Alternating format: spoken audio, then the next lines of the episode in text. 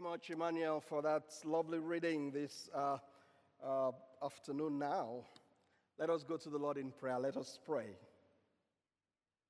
Lord, through the written word and the spoken word, may we hear the voice of the living word, your Son, Jesus Christ, who is our Lord and our Savior. Amen. Well, today is Education Sunday, and when I looked at the lectionary reading for today, I was tempted to abandon, to ditch the gospel passage for something suitable because it is a difficult passage to relate to Education Sunday. But I resisted the temptation, the nagging temptation from the devil, and I prayed one of Jesus' shortest prayers. And I think we all need to learn that prayer. Get thee behind me, Satan. I pray that prayer, and now I'm here to speak on that topic on Education Sunday.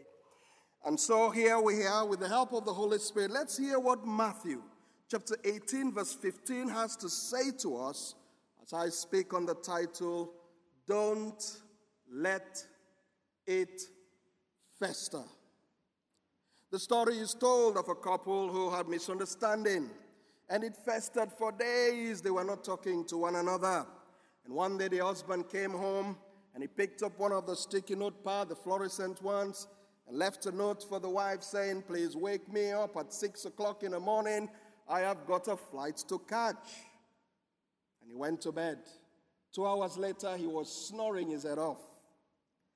And then the wife found the note, read it, and went to bed, got up at 6 a.m. in the morning, and she picked up the sticky note pad and then she wrote a message there and just stuck it just next to his side of the bed.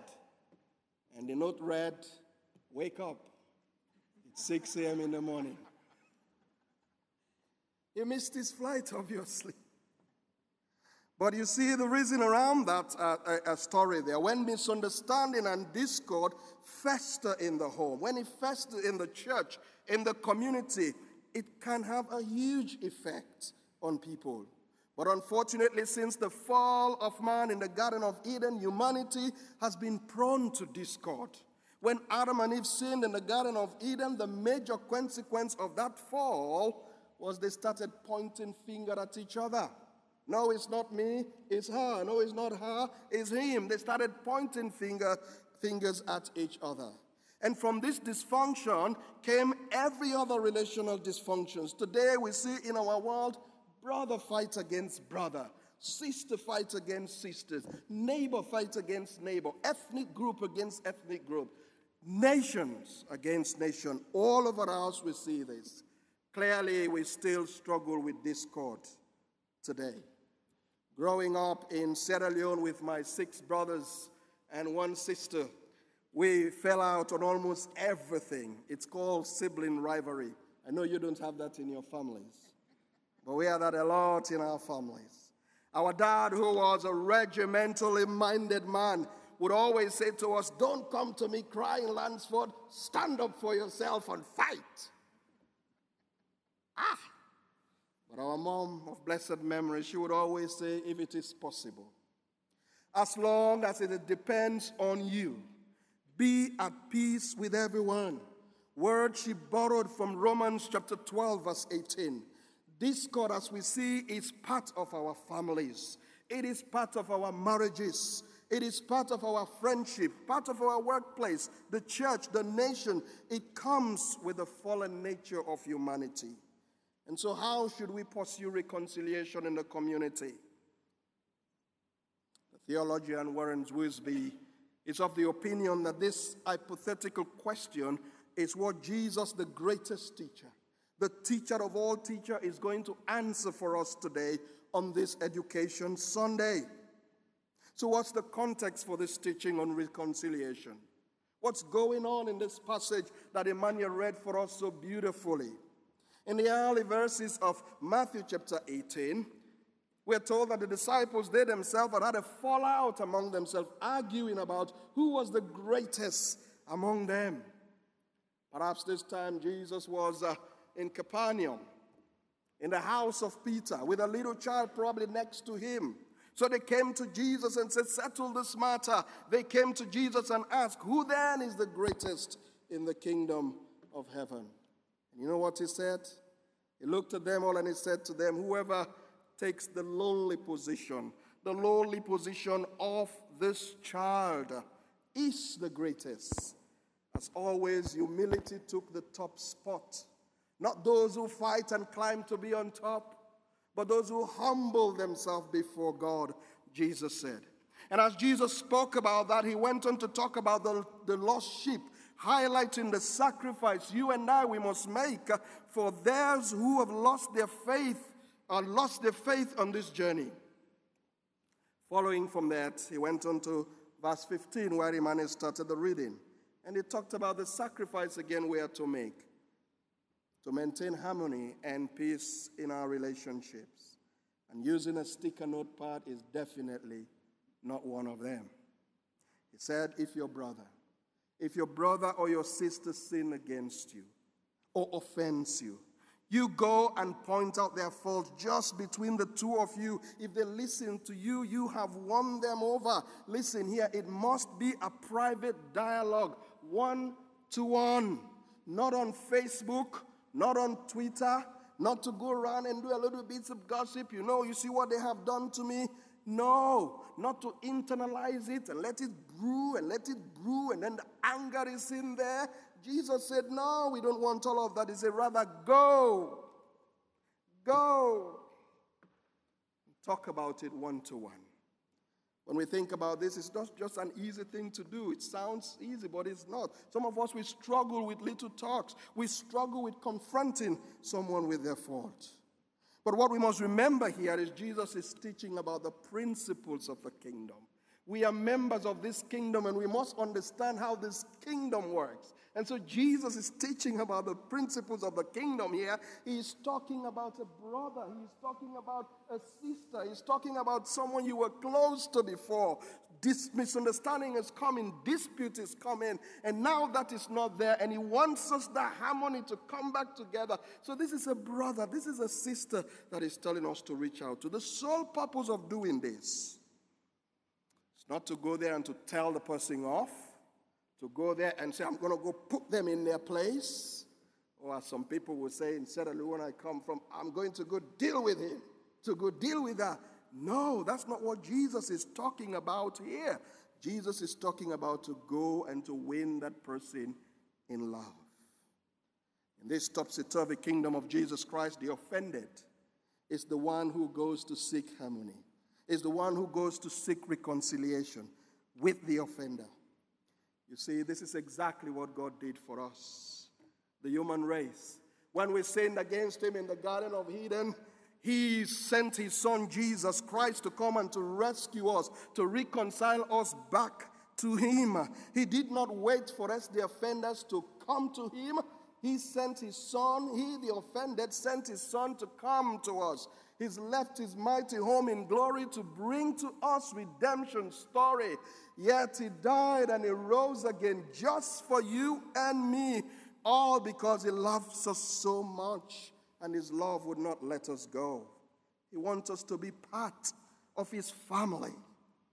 And in that popular Old Testament story of Joseph the dreamer, we saw how Joseph went through betrayal, how he went through slavery, temptation, imprisonment, and plenty of injustice. You can count the injustices around Joseph. Yet when he met his brothers, when he met his brothers who maliciously dropped him into that situation, he did not let the anger fester. He did not. He took the first step. He approached his brothers. He reached out to them and reconciled with them.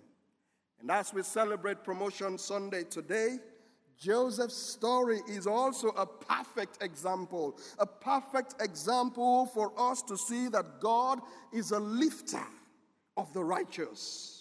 Through God's divine grace, Joseph was promoted from the prison right into the palace to become the prime minister of Egypt, where he was supposed to be a slave. The psalmist in Psalm 75, verse 6, informs us that promotion cometh neither from the east, nor from the west, nor from the north, from the south, but promotion comes from above. And so today we celebrate, we give thanks for our young people who have been promoted in their spiritual journey, but also in their academic pursuits. Let us be reminded, each and every one of us here, let us be reminded that God is the lifter of the righteous, and He will promote all us to higher heights in Jesus Christ, unto a level where the Holy Spirit will help us to follow Jesus' step by step guide on how we are to maintain harmony in the community of faith. And the first step this morning is a one to one dialogue in love. It is a wonderful first step. Imagine if we all did that faithfully. What a difference that one thing would make in our relationships. But of course, this won't be always be, be the case. It won't always work. The person who hurt us won't always listen to us, of course. But if this happens, Jesus says, now go to the next step. If one to one doesn't work, the next step is mediation. Seek help. Look for a mediator, respected godly people within the community of faith who could help, perhaps the elders of the church, perhaps a trusted brother or sister who will be impartial, can come in. The understanding here that Jesus is portraying to these people that he was teaching is that we are to continue to look, look for ways to bring about reconciliation to seek ways of how we can bring together where tension is so that healing can come back to the community. We do have the United Nations flag right here in front of us. Every Sunday we reflect on it, we look at it, and we pray for peace. Uh, well, within the United Nations, they have got a body called the Security Council. And the Security Council, one of their job is to mediate between countries in conflicts. That's their job. They do that to try and bring peace. Mediation is key to remedy for disputes. But for us, between us and God, you have come to God this morning. For us, between us and God, we do have a mediator who sits at the right hand of God the Father Almighty, seeking and making intercessions for all of us this morning. In his letter to Timothy, in 1 Timothy chapter 2, verse 5, the Apostle Paul said these words. He said, For there is one God and one mediator between God and man, and that's the man Jesus. He is our advocate, He is our helper. And that is comforting to know. To know that when we make a mess, when we don't do things right, when we fall short, we do have an advocate who is there to advocate on our behalf. And so, in the midst of misunderstanding with one another, when private dialogue fails, seek help. However, if reconciliation still proved elusive, Jesus advised that the matter can be brought before the whole church, not to name and shame the person, not to make someone feel humiliated, not to put that person down, not to point finger on them, but the matter can be brought to the old church uh, so that all the wisdom, all the experiences, all the gifts, all the expertise, all the talents that are within the wider congregation can be released to bring about peace and restoration. That's wonderful. Absolutely brilliant. It can be brought to the congregation.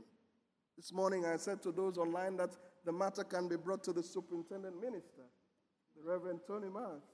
And if he deals with all the matters that are going on here, he will have no time to write a sermon. But the matter can be brought so that we all can see what we can do.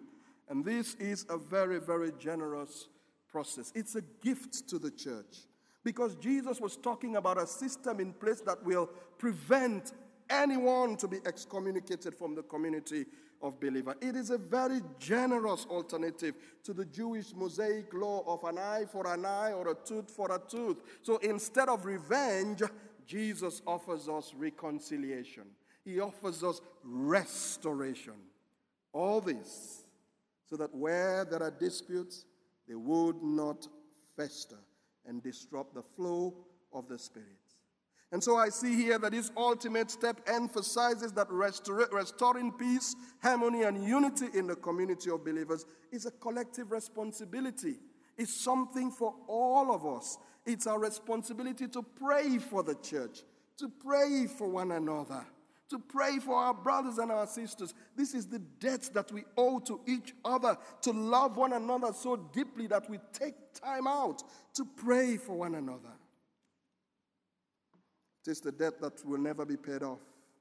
In our Romans passage read for us by Deacon Ali, it said in verse 18, Let no debt remain outstanding except the continuing debt of love for one another. For whoever loves others has fulfilled the law. By loving one another, we fulfill the law of God. Think about the great commandment that Jesus gave us. He said it is to love God with all our hearts but also to love our brothers and our sisters. You look at the Ten Commandments, the first five of the commandments is all talking about our relationship with God. And the second five of the commandments is all talking about our relationships with one another. And both relationships are very important. St. Augustine one pointed out, he said, Our hearts are restless. They won't find rest in God until we find rest in God. If our relationship with God is not healthy, he said, all of our relationships will suffer. In the news this week, we are reminded of the 9 11 bombings in the United States of America, which took so many lives, so many innocent lives. The world will be a better place, a better place if we are able to settle our differences quickly. Because when differences festers, the effect can be devastating. There is nothing more important to God than our healthy relationship with Him and with one another. So, as I conclude this morning, as I know time is fast spent and we are all sweating, and I am sweating as well, I can't wait to get out of this suit when I get into my office and switch the fan on so I can cool down because it's very hot in here. Let us all go and tend and nurture both of these relationships, the one with God and the one with one another. Perhaps you are here, you've taken a back step with God. Your relationship with God is not as it used to be, and you want to improve on that relationship. As you hear me today, as you listen to this word, perhaps this is a time for you to make that relationship with God a healthy one but also that relationship with your brother and your sister that is not as healthy as it used to be to make it a healthy one in the knowledge of what Jesus is talking to us today from Matthew chapter 18. Let us tend to these relationships, knowing that, in the words of Charles Wesley, if our fellowship below in Christ yet be so sweet, what height of rapture shall we know? When around the throne we meet, where there will be no dispute, where there will be no conflict, where there will be no parting. As we hear these divine words from our Lord Jesus Christ, let us go and be channels of peace. And as my late mother would always say, where it is possible, as long as it depends on you, be at peace be at peace with everyone. And the peace of the Lord be always with you. In the name of the Father, and of the Son, and of the Holy Spirit. Amen.